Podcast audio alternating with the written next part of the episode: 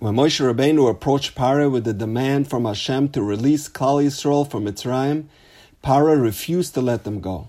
So Hashem tells Moshe, I'll let you in on a little secret. Lech el Pare baboiker. Get up early in the morning. Hine yoitze hamaima.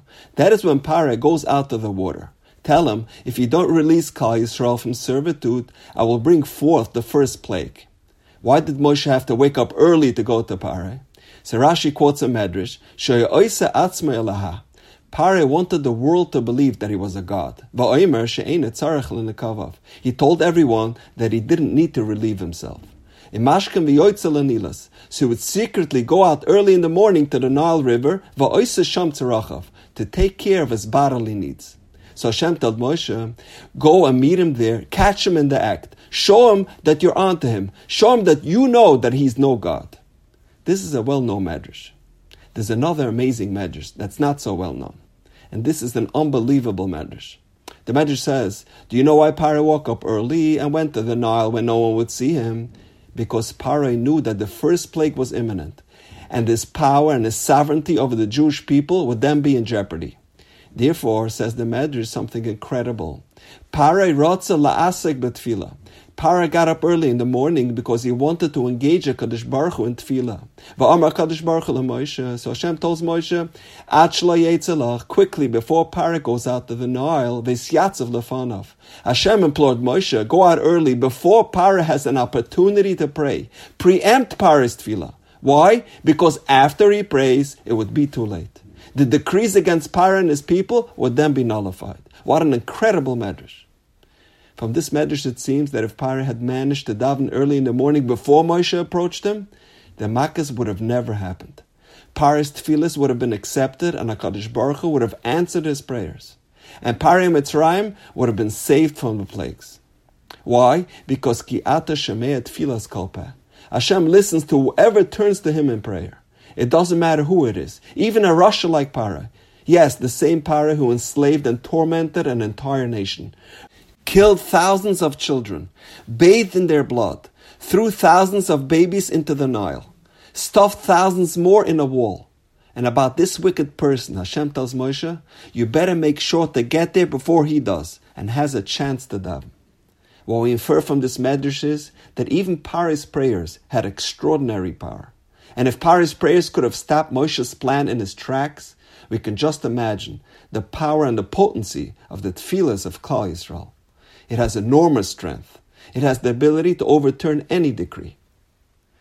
There's a fascinating story told about an American Bacher learning by Rav David in Brisk. The Bacher was visiting the Kaisel and saw an American guy writing a kvittel and placing it into one of the cracks, and the Bacher was intrigued. What the man could have possibly have written? After the man left, the Bacher went to that spot, pulled out the note, and read the message. It was written in English. For the sake of God, there's a football game right now between my Dallas Cowboys and the San Francisco 49ers.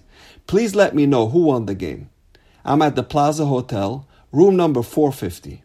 Thank you. And he signed his name Alex. The Bacher decided to answer the man's prayer. He calls his father in the US and asks him who won the football game. And the father was taken aback. You're learning in Brisk. What does this have to do with Zvachim and Menachas? He said, Dad, I'll explain it later. The father checked the results of the game and told his son. The Bacher took a cab to the Plaza Hotel, went to the man's room, knocked on his door, and the man asked, Who's there? And the boy says, Are you Alex? And the man said, Yes. The Bacher replied, I'm a messenger from God. And the man was annoyed. What do you want, messenger of God? And the Bacher replied, you ask God who won the football game. And the man was stunned. He opens up the door. And the boy says, God sent me to tell you that your team won. And the man was so excited. And he thanked him profusely. Then he pulls out his checkbook and writes him a check for $2,000. This is for the messenger of God. The Bacher returned to yeshiva, and he and his friends began debating whether he was allowed to keep the money. They said, You lied, you're not a messenger of God. And the Bacher told them, if I were to tell him that Hashem asked for $2,000, it would certainly be forbidden. But here, the guy gave it on his own. While the Bachrim were discussing the Shaila and Besmedrash, the Rosh Yeshiva, Reb David Soloveitchik Zatzel, saw them arguing. And he asked, What are you discussing? And they told him the story. and we're discussing if he's allowed to cash the check or not.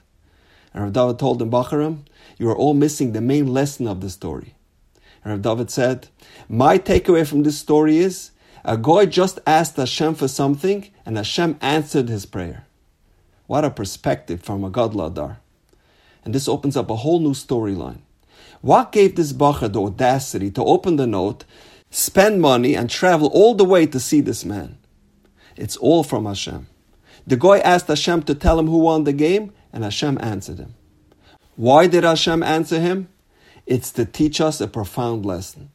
Even when a guy asks for something, even something so trivial, so inconsequential, they get an answer. All the more so when a Yid asks Hashem, I need parnassah to send my children to yeshiva. I need health to serve you better. And if Hashem listens to the tefillahs of the wicked and evil pare, and to a non-Jew that asks for something so irrelevant, how much more should we recognize the power of our tefillahs? And now, we know. Have a wonderful day.